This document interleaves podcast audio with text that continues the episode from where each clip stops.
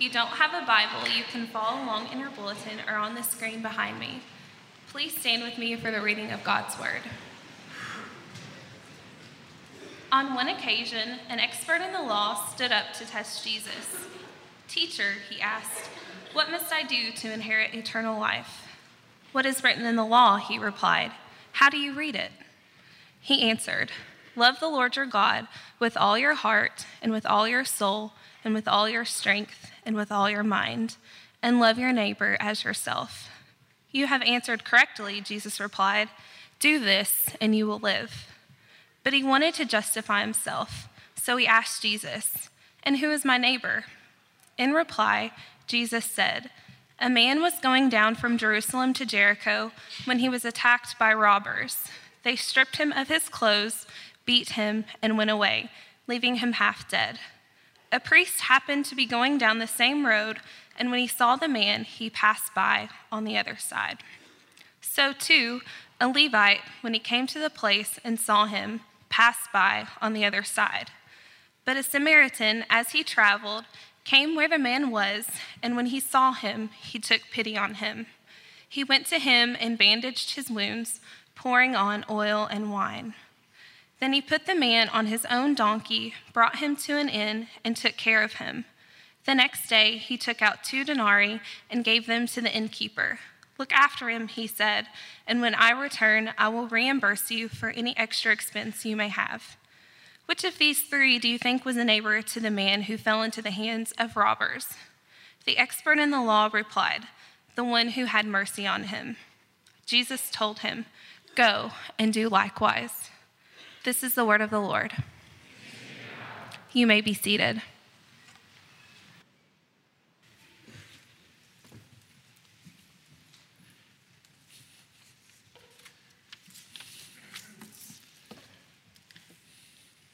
Well, good morning, friends. It's good to be back with you. I do bring you greetings from our Lord and Savior Jesus, who is the Christ. I thank God for the great privilege and the opportunity to be able to handle His word once more here at Sojourn Community Church. Uh, thank God for my friendship with my beloved brother and your lead pastor here, Jamal. Uh, we've been friends now for quite some time. Uh, we met when he was a youth pastor at Forest Baptist Church well over a decade ago. And then coming into the senior pastorate there, we continued in our friendship and mentoring relationship. When the Lord called him here to serve as lead pastor, I had the great joy of serving on the installation uh, team as well. And I'm just thankful for what the Lord is doing in this place and in this congregation because you are doing the hard work of pursuing one another intentionally in reconciliation. And reconciliation is not simply racial reconciliation. Reconciliation could look like socioeconomic reconciliation, familial reconciliation. They're all different ways that we need to be reconciled through the person and the work of Jesus Christ. And you are doing that hard work because it does take effort and it does take work. And so I'm thankful to be able to be with you uh, this morning. I also thank God for our sister who read uh, the word. And I want us to allow the Holy Spirit uh, to minister to us, even as I do my best and my due diligence to try to explain uh, this text. But I pray that the Spirit of Christ would use my feeble words and even my feeble intellect, and that He and He alone would make this passage known in our hearts so that it might be applied. Amen. Amen. Let's pray. Lord, we thank you so much for your grace and we thank you uh, so much for your mercy. God, we thank you for the great privilege of proclamation and for this opportunity to preach your word. Father, we pray, God, that you would take these few moments together uh, to strengthen your church in the faith and to transform our hearts from the inside out. Holy Spirit, we need you to teach, for you truly are the only teacher. Glorify the Son in Jesus' name. Amen and thank God. Uh, the title of this message is simply The Hermeneutic of Love. The Hermeneutic of Love. like one of your worship leaders who plays the guitar, uh, my brother and friend Barry Jocelyn, I graduated from Dallas Theological Seminary. And one of my favorite courses at DTS was a course entitled Bible Study Methods. And Bible Study Methods uh, was led by a man named Howard Hendricks and Mark Bailey, uh, who's the current president when I took the course. And it simply is a course on an introduction to biblical hermeneutics. The word hermeneutic simply means interpretation. It is the ways in which we learn to interpret God's word so that we can apply God's word.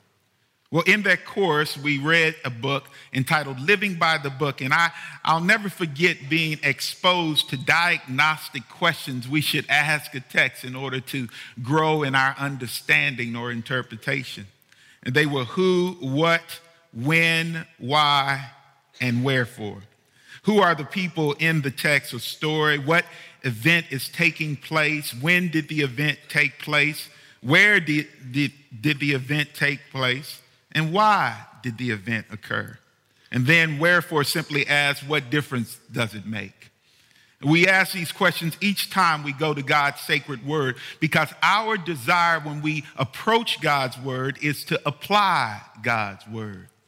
One of the things that Prof, uh, most affectionately known as, uh, Prof would say to us that we abort the Bible study process when we fail to apply it.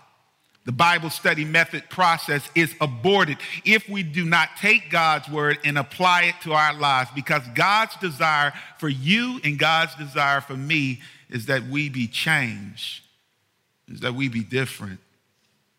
And see, the parable of the Good Samaritan is a well worn story in the American church experience. We hear the title Good Samaritan, we automatically conclude or assume that we have this idea in the bag. No need to listen to this sermon or Bible study or attend a small group on the Good Samaritan. I, I got this. But the reality is that each time I hear this parable, I am cut to the quick by the Spirit because I realize that I'm nothing like this Samaritan.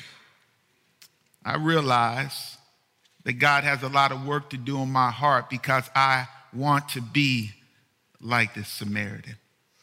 And so, as we approach this text, I pray that you are praying just like me each time that I read it, that God will give me new eyes to see so that this can be applied to my life. The overarching theme, I think, of this passage is simply that our interpretation must align with his revelation. That our interpretation of this passage must align so that our application, our lives are transformed by his revelation.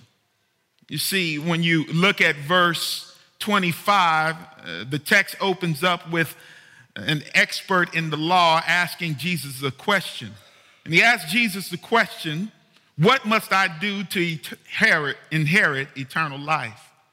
Now, this entire passage is about hermeneutics because he wants to know what must I do to be saved, and he wants to know how can I come into this understanding based upon the word of God.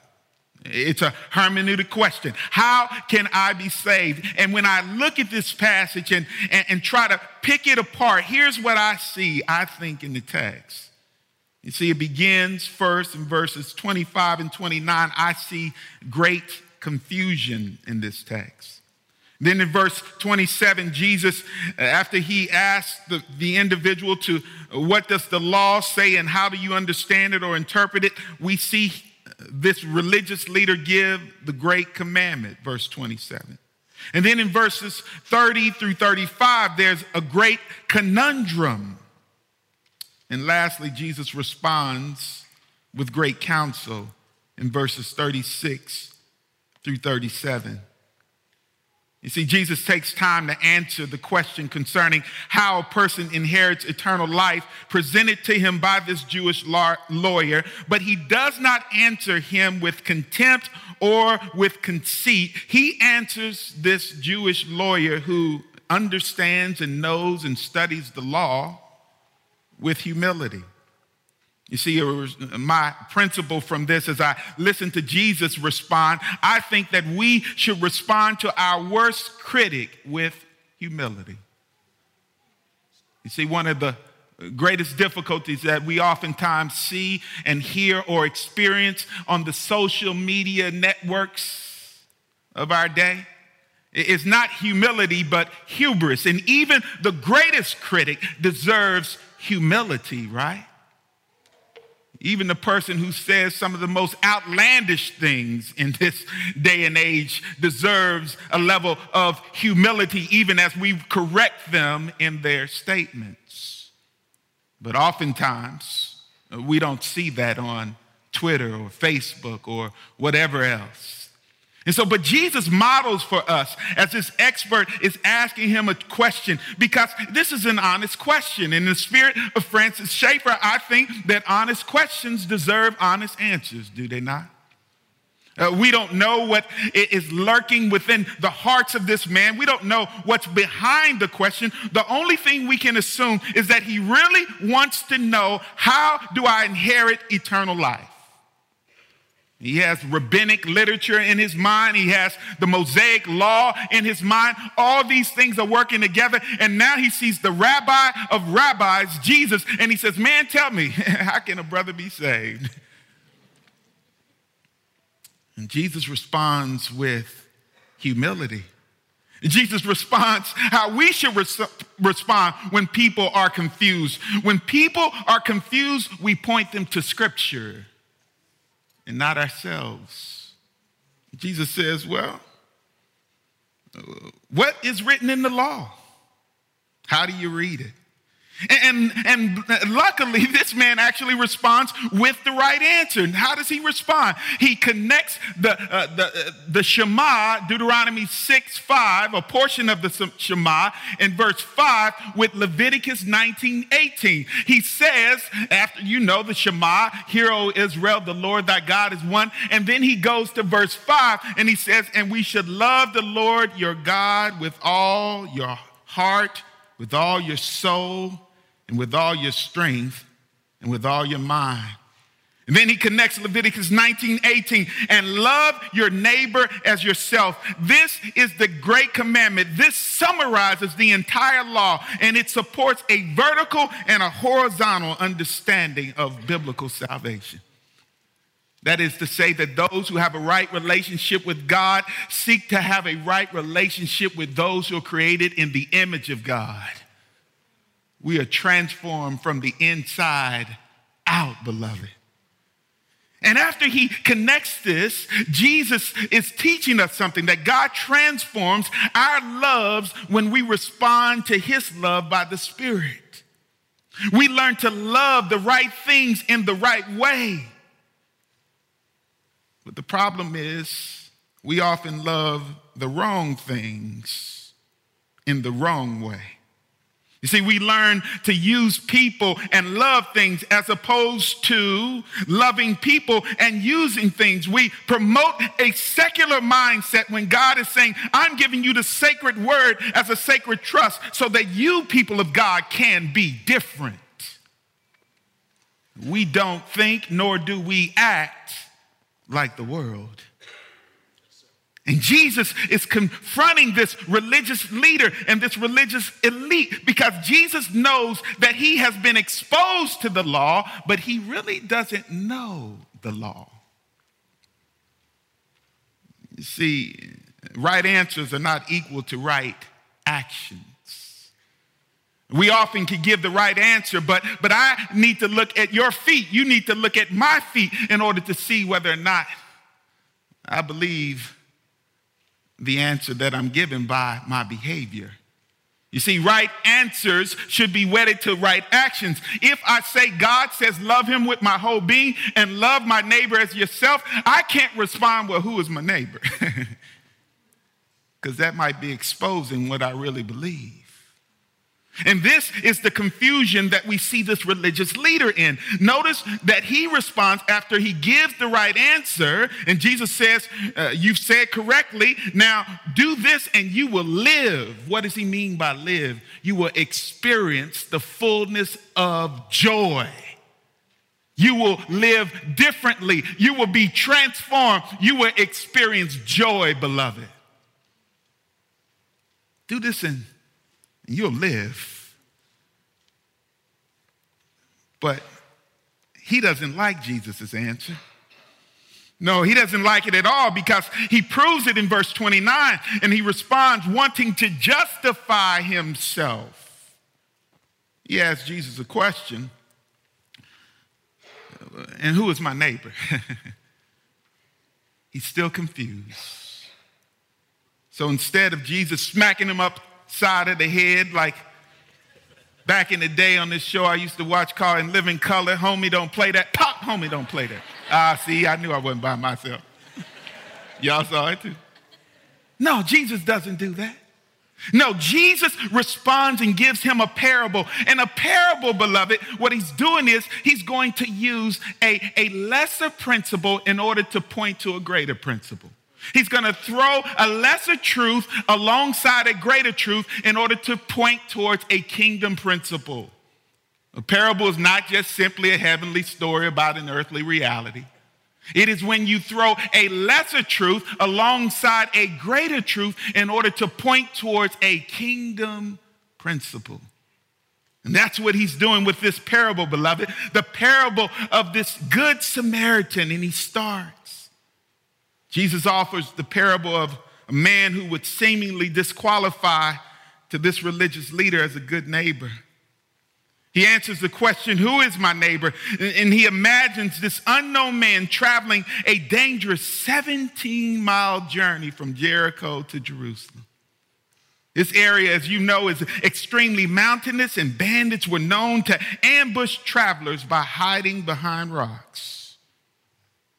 This particular traveler was beaten, stripped naked, and left for dead on the side of the road. And Jesus creates this emotional tension when he utilizes two Jewish religious leaders who failed to render aid to the fallen victim. Fallen victim.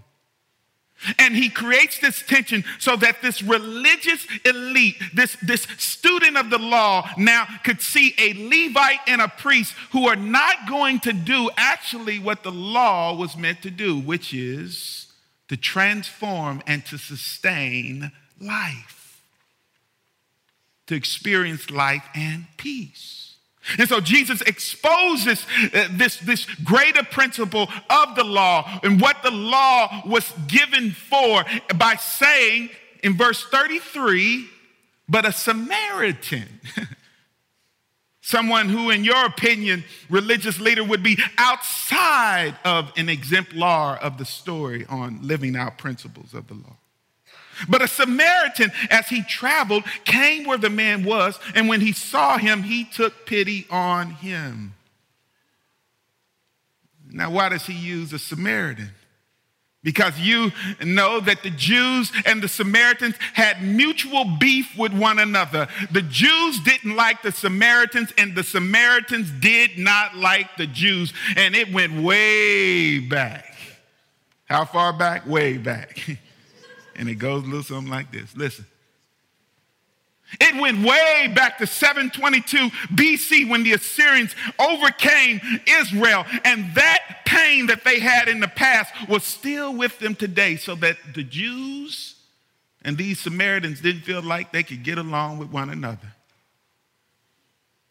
Pain from our past can have present effects in present pain in our present. Pain in our past, rather, can produce present pain killing relationships with one another. I know when we look at our past, we don't have any pain in America. Right? But the reality is that wherever there are two individuals together, two broken individuals living in the same space, occupying the same space, there will be pain and problems. Amen? Broken people have broken ideas, and broken people with broken ideals will try to break one another. But Jesus connects this and he says, Listen, I, I, know you have a broken idea about the Samaritans, but I want to fix this so that you can see that this Samaritan is going to become the hero of my parable. Because right answers are not equal to right actions.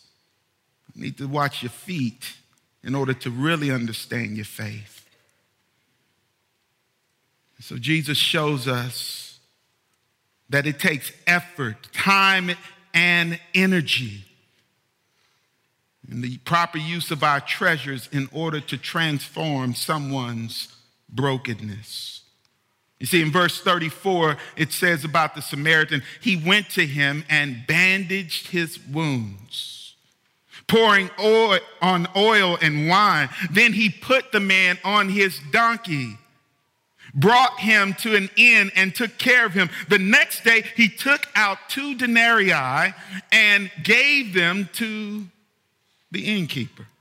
Look after him, he said, and when I return, I will reimburse you for any extra expense you have. He presents a conundrum that this Samaritan is willing to do for this man what the Levite and the priest were unwilling to do because the Samaritan gets it. He knows that his treasure and his time does not belong to him, it belongs to another. And we would say, it belongs to God. So he gives his own resources by putting the man on his donkey by bringing him to an end and taking care of him until the man was fully conscious. And that doesn't stop there. He looks at the innkeeper and takes out more money, two days' wages, and says, When he comes to, I, will reimburse you. If there's anything else that he needs, when I return, just be responsible and faithful over this man. I will reimburse you for any debt that he has.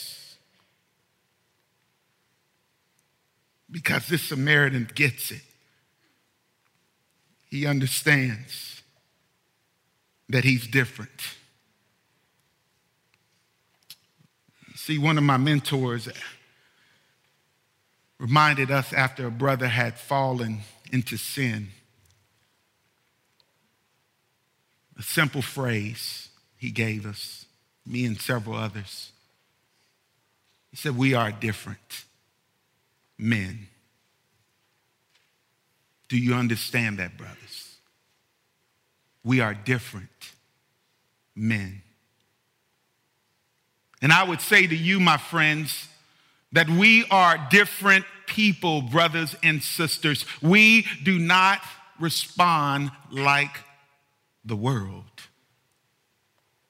To those who are disenfranchised, dispossessed, refugees, ostracized, or marginalized. We don't respond like the world. So, Jesus, after hearing this, he, in verses 36 and 37, gives great counsel. He goes from great confusion to the great commandment, and then we see this great conundrum, but he gives great counsel in verses 36 and 37. It says, Which of these three do you think was a neighbor to the man who had fell into the hands of robbers? He asks a question. the expert in the law replied, The one who had mercy on him. Jesus gives great counsel. He says, Go and do likewise. You see, here's my final principle. We listen and heed Jesus' command to see, touch, and serve. Listen and heed Jesus' command to see, to touch, and to serve. I have the joy and the privilege of coaching basketball for the Christian Education Consortium alongside a varsity coach by the name of Jared Slaughter. And one of the things that we tell our our, our players is that if you want to get a rebound, you got to think crash the board. As soon as the ball is up, you're looking up. And then you find a man and you see him, you touch him, and then you box out. You box him out, crash the boards, get a rebound. But if we're going to help people who have fallen, beloved, then we need to see, to touch, and be willing to serve. And the question that we have when we hear this text isn't whether or not we have the right answers, but do we have the right actions? Who do you see in Shelby Park that you need to touch and serve? Where is the closest elementary school or high school in this area where you need to see, touch, and serve as a mentor? and a friend to a mom or a father who's, who needs help, how would they see the local church touching them and serving them so that they can see the reality that the best hermeneutic is the hermeneutic of love and it's the hermeneutic of our lives? Because it might be a well worn statement that the only Bibles that some might read is the Bible of your life, but don't make that statement trite. Let it convict you. Let it convict me. That if they want to see the love of Christ, they're going to look at us, beloved. So we got to see them. We got to touch them. And we must serve them. You see, as I close this, this, this, this sermon, I, I had to write a contemporary parable myself. And the parable goes like this it said, Jesus had a conversation with a White House official who asked him, Who is my neighbor? Jesus responded. An Anglo American politician left Capitol Hill on his way to his downtown condo. He walked several blocks before being attacked by a group of thugs who beat him within an inch of his life, leaving him in a pool of blood. Shortly thereafter, an African American politician from Capitol Hill saw the man lying there helpless. He immediately walked to the other side of the street, pulled out his smartphone, and tweeted, We need stronger laws on crime. Next, a Caucasian minister saw the body in the street and immediately moved to the other side, entered the nearest coffee shop to write a blog article on the need to trust God in all circumstances. Lastly, a young man who recently arrived in the United States from Haiti saw the helpless man, cleaned the blood off of his forehead placed him on his shoulders, carrying him to the nearest hotel, used his meager funds to provide shelter and aid to the victim until he fully recovered. He left this man in the faithful hands of a Nigerian innkeeper and his Arabic wife and said to them, Take care of him, and if there's anything left to pay, I will pay it. Jesus asked the political official who was the neighbor. There was no response. Beloved, we're different people. And when we hear words that contradict his word, with grace and humility, we speak the truth in love. Because one day, beloved, we're all going to stand before the judgment seat of Christ and give an account of the things done in this body. Every word that proceeds from our lips will be held accountable. And we are different people. We understand that our neighbor is anyone who is in need.